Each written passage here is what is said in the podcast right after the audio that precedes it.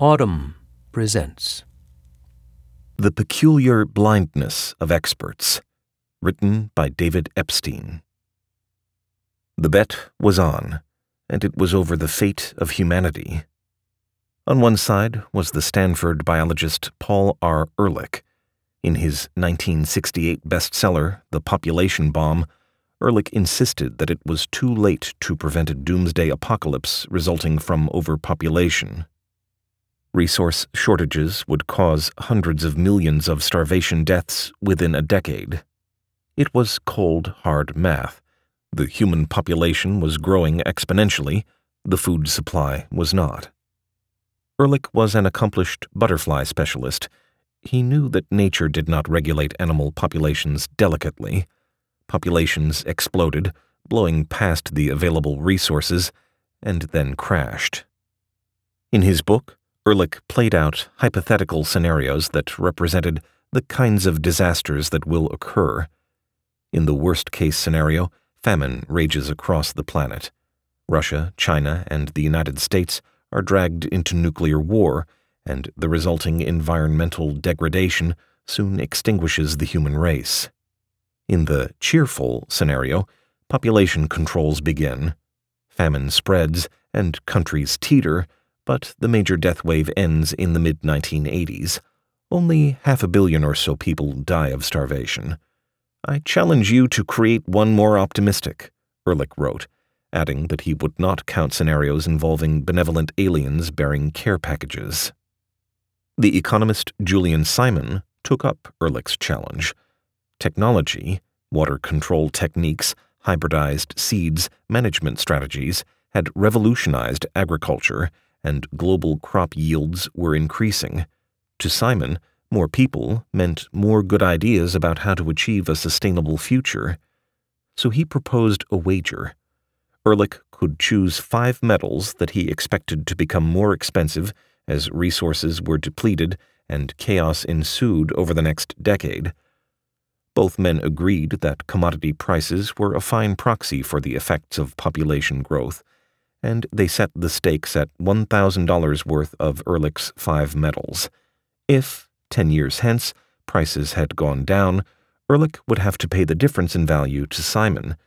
If prices went up, Simon would be on the hook for the difference.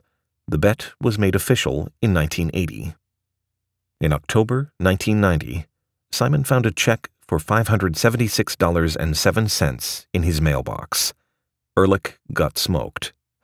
The price of every one of the metals had declined.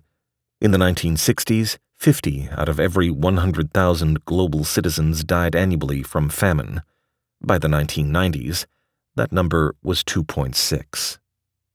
Ehrlich's starvation predictions were almost comically bad. And yet, the very same year he conceded the bet, Ehrlich doubled down in another book with another prediction that would prove untrue. Sure, his timeline had been a little off, he wrote, but now the population bomb has detonated. Despite one erroneous prediction after another, Ehrlich amassed an enormous following and received prestigious awards. Simon, meanwhile, became a standard bearer for scholars who felt that Ehrlich had ignored economic principles. The kind of excessive regulations Ehrlich advocated, the Simon camp argued, would quell the very innovation that had delivered humanity from catastrophe.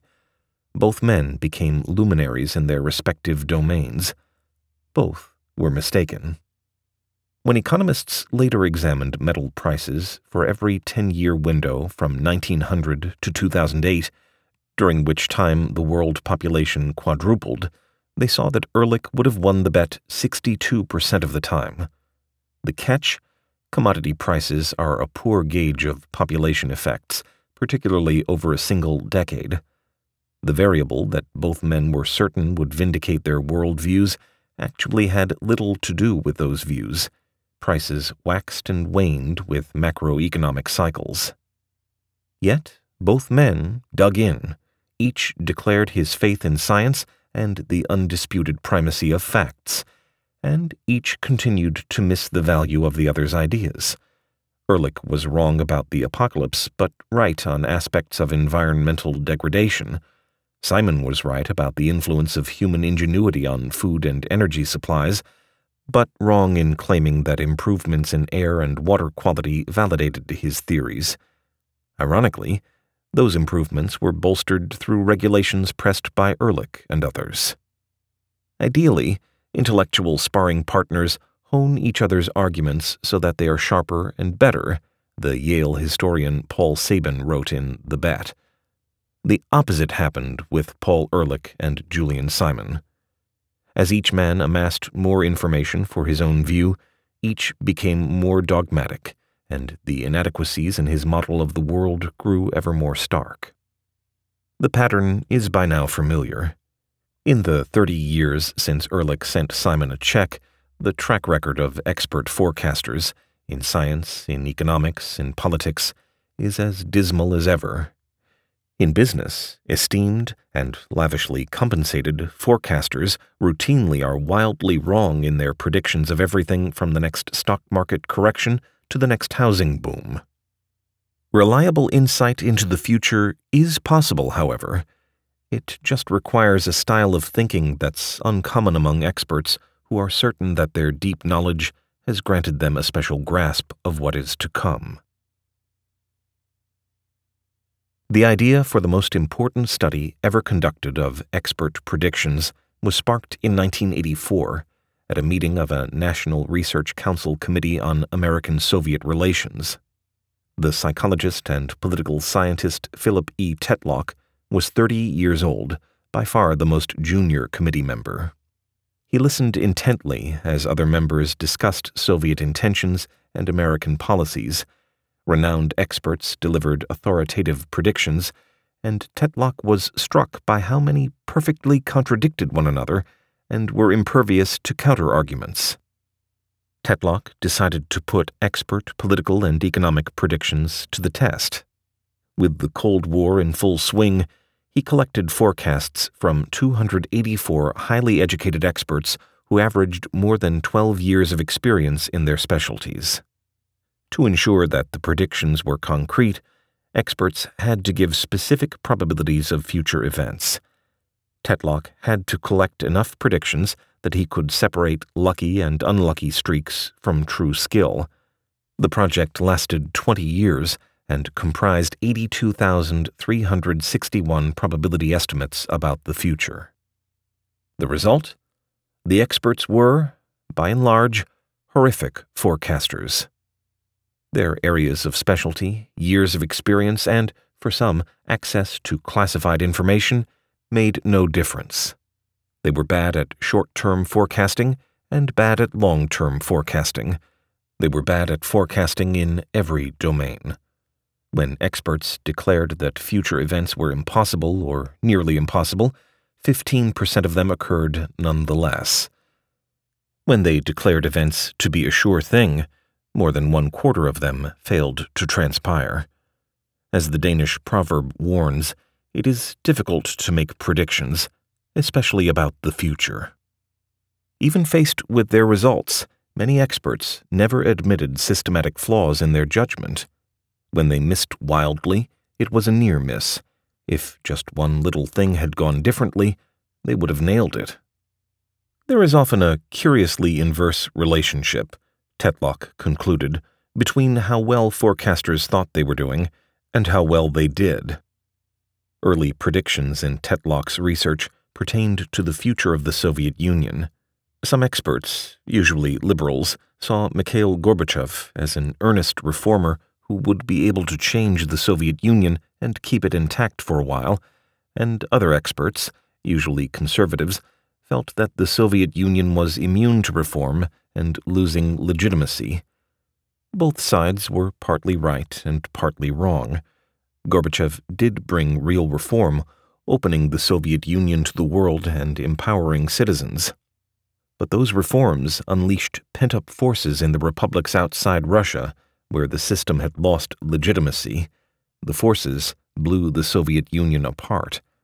Both camps of experts were blindsided by the swift demise of the USSR. One subgroup of scholars, however, did manage to see more of what was coming. Unlike Ehrlich and Simon, they were not vested in a single discipline. They took from each argument and integrated apparently contradictory worldviews. They agreed that Gorbachev was a real reformer and that the Soviet Union had lost legitimacy outside Russia. A few of those integrators saw that the end of the Soviet Union was close at hand and that real reforms would be the catalyst. The integrators outperformed their colleagues in pretty much every way, but especially trounced them on long term predictions. Eventually, Tetlock bestowed nicknames, borrowed from the philosopher Isaiah Berlin, on the experts he'd observed.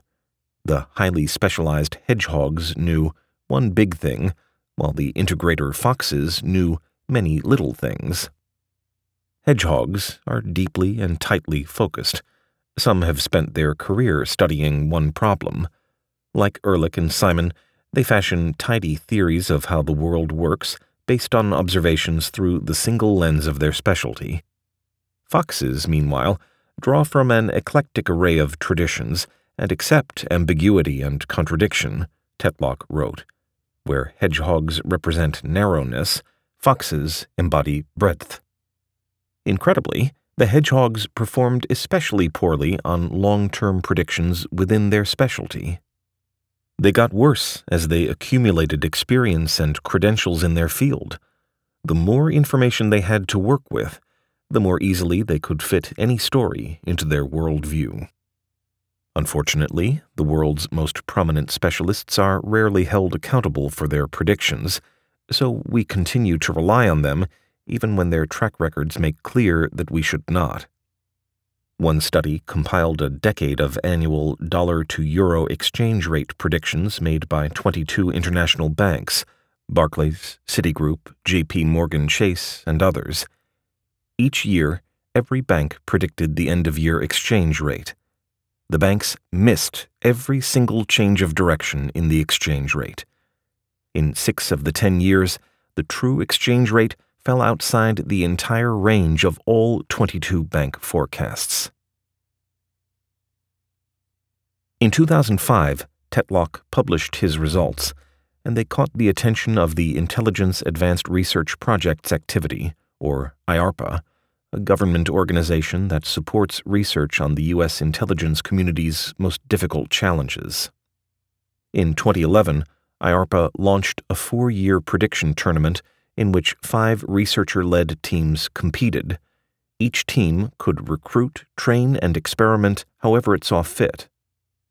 Predictions were due at 9 a.m. every day. The questions were hard. Will a European Union member withdraw by a target date? Will the Nikkei close above 9,500? Tetlock, along with his wife and collaborator, the psychologist Barbara Mellers, ran a team named the Good Judgment Project. Rather than recruit decorated experts, they issued an open call for volunteers. After a simple screening, they invited 3,200 people to start forecasting.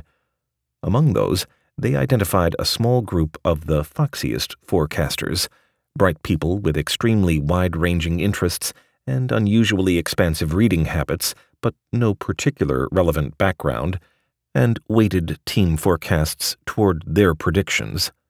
They destroyed the competition.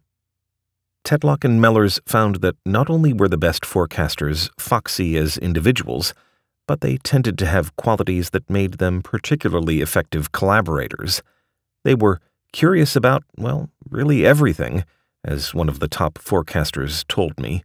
They crossed disciplines and viewed their teammates as sources for learning rather than peers to be convinced. When those foxes were later grouped into much smaller teams, 12 members each, they became even more accurate. They outperformed, by a lot, a group of experienced intelligence analysts with access to classified data. One forecast discussion involved a team trying to predict the highest single day close for the exchange rate between the Ukrainian hryvnia and the US dollar during an extremely volatile stretch in 2014. Would the rate be less than 10 hryvnia to a dollar, between 10 and 13, or more than 13? The discussion started with a team member offering percentages for each possibility and sharing an Economist article.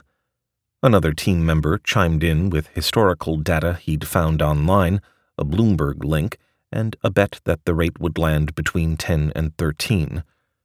A third teammate was convinced by the second's argument. A fourth shared information about the dire state of Ukrainian finances, which he feared would devalue the hryvnia. A fifth noted that the United Nations Security Council was considering sending peacekeepers to the region, which he believed would buoy the currency.